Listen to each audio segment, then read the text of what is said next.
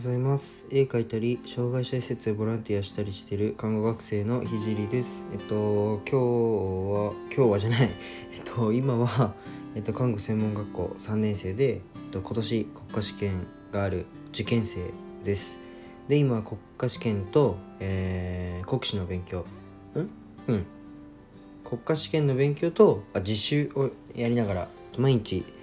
最低1時間は絵を描いてます。結構きつくて絵がうん時間がなくなる時は描けない時もあります。で朝はラジオを喋って収録というかまあ喋ってえっとまあ今から30分ぐらいノートを書いてうん実習に向かうって感じです。で今日何話そうかな。まだ話す内容決めてないんですけどどうしよう。最初ちょっと雑談したいな。あこの間なんか彼女とあの、サイゼサイゼリア？サイゼに行ったんですけどあのー、なんか彼女が「水取ってきてあげる」って言ったから「あじゃあお願い」って言ってあの、水を取ってくるのをお願いしたんですけどしたらあのなんか1分ぐらいかな？1分ぐらい経った後に後ろで「わあびっくりした」って聞こえたんですよ彼女の声が。でえなんかめすごい彼女に声が似てるなと思ったら僕じゃない僕を驚かそうとしたのに全く知らない人を間違えて驚かしちゃって「わあびっくりした。間違えちゃった」って言ってて。これ面白く面白すぎてあの僕の1個後ろの席かな。1個後ろの席の、まあ、僕今髪の毛をあの美容師さんに「マッシュでお願いします」って言ってなんかあのやってるんですけどその方もマッシュでで僕いつも真っ黒い真っ黒の服着てるんですよ。黒しか着ないんですよ。あの服選ぶ 服選ぶのがめんどくさいっていう理由で黒しか着ないんですけどその人も真っ黒の服ででも僕メガネしてないんですけどその人メガネしてたんですよね。正面から見たらあの絶対に違うのは分かるんですけど後ろから見たらすごい似てたみたいで僕とその人が「わあびっくりした」って言ったらもうその人すんごい顔してもうキョロキョロしちゃって周り。そりゃそうっすよね。全く知らない女の人に「わあびっくりした」なんて言われたらびっくりしますよね。それはすんごいびっくりしてたっていう話です。はいじゃあ今日も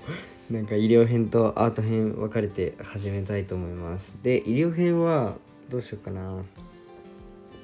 いやちょっと僕看護学生なんですけど看護の話をちょっとしたいなと思って。あの看護師ってどういうイメージありますかねみんな。なん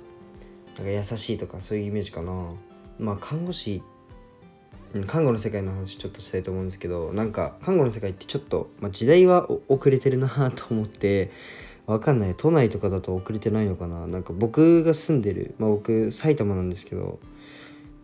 僕の近くの看護の世界はすごい時代が遅れてるなというふうに生意気ながら思うんですけど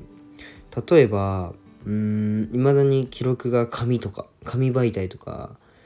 うんもうスマホでいいじゃないですか言っちゃえば記録って。そうあのでもパソコンにすらなってないとかあとが自分は結構まあお金の勉強も必要だなと思って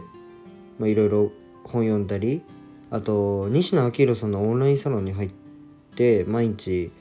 そのエンタメビジネスの本を読んだり本じゃない、えっと、記事を読んだりしてるんですけどそういう勉強してる人は一人もいないですね。が多分多分一人もいない。っていう感じであのクラウドファンディングとかオンラインサロンとか今も超主流じゃないですか。なんだろうみんなもう多分聞くと思うんですけど多分ね今もどういうものなのかっていうのは分かってないと思いますそれこそうん今多分言葉は知ってると思うんですけどそうだな1年前とか1年前も全然オンラインサロンもクラウドファンディングも全然あったじゃないですかでもなんか自分のその勉強したことをちょっとアウトプットしようと思ってその、まあ、こういうのがあってって言うと「えオンラインサロンって何?」みたいな「えなんかマッサージ屋さん?」みたいな「オンラインでマッサージすんの?」みたいななんかそんな感じなんですよね。あのまあそれが悪いってわけじゃなくて全然そのその遅れてるのが悪いっていうわけじゃなくてお金の勉強とかをすると周りとそれぐらいなんだろうな時差が起きるっていうか時代の時差が起きるってちょっとかっこつけてるな。なんかでもそんぐらいそういうことがありましたね。でも結構それって重要で別にどっちが正しいとかじゃなくてあのなんだろう。うーんまあなんだろうな将来夢持ってまあ成功したいというか成功の定義が分かんないですけどなんだろうな上に上を目指したいっていうか社会的に社会的に上を目指したいって思うんだとしたらその周りと結構時差をつけた方がいいんじゃないかなともうすごい感じるんですよ肌感で学校行ってて。そうそうそう。なんか周りは芸なんか芸能の不倫とかばっかりの話うんなんかそう時事ネタ？今日のニュースとかかな？が話してるけどそういうなんだろう。うんお金の話とかはまだいまだに公務員が安定だって思ってたりとか結構聞きますね。なのでまあ上を目指したい方は多分まあ自分がそんな成功を収めてるって言われたら全然そういうわけじゃないから何とも言えないんですけどなんか勉強して周りの時代と時差が生まれるのがいいんじゃないかなと思います。なんかトップで走ってる人にはそれでも多分足りてないと思うんですけどそうだから毎日勉強しましょうっていう話です。で医療編とちょっと離れちゃったけどでアート編ではうんなんか何話そう。あそう。昨日昨日じゃない一昨日か。その障害者施設に僕ボランティアもアルバイトも行ってるんですよ。でアルバイト先でなんか折り紙を折ってた男の子がいるんですけど、まあ、その子喋ったりできないんですけどね。その折り紙を折ってくれた子が僕にくれたんですよ折り紙を。でなんか自分の名前書いてって言ったらなんかぐちゃぐちゃぐちゃってその子の名前を書けるわけじゃないけどぐちゃぐちゃぐちゃって書いてくれて。で僕に渡してくれてすごい嬉しいじゃないですか。でそれをなんかその今多分障害者の雇用の問題とか結構働く先がないとかうんそれが結構問題だなと思ってるんですけどそのちょっと挑戦しようと思ってそこそこを改善改善というかなんか一個でも可能性広げたいなと思ってその子の作ってるものをまあ自分の自分結構絵描いてるのでその額に入れてあの部屋に飾ってみたんですよね。そしたら結構味が出てなんかなんかこれおしゃれじゃねってなってなんか額に入れたら何でもアートに見えるんですよね。そう。それでなんかいいなと思って昨日 L で売ってみました。写真撮って。それをまだインテリア化はしてないけど写真でちょっとまずデジタルデータなんですけど L というサービスで売ってみたので1枚500円で。なのでよかったら L アトリエハウスアトリエハウスは普通に英語か。でまあひじりひじりでも出るかな。で出ると思うのであのちょっとその作品を見てみてください。すごい可愛いので。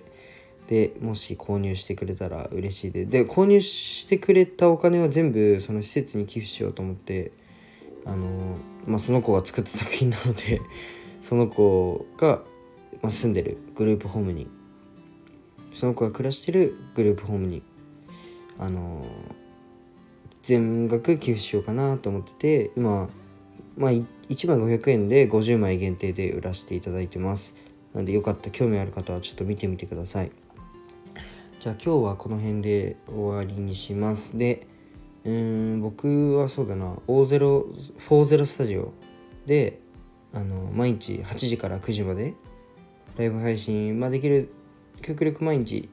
しようと思ってるのでよかったら見に来てください。ひじりで出ます。じゃあ、バイバーイ。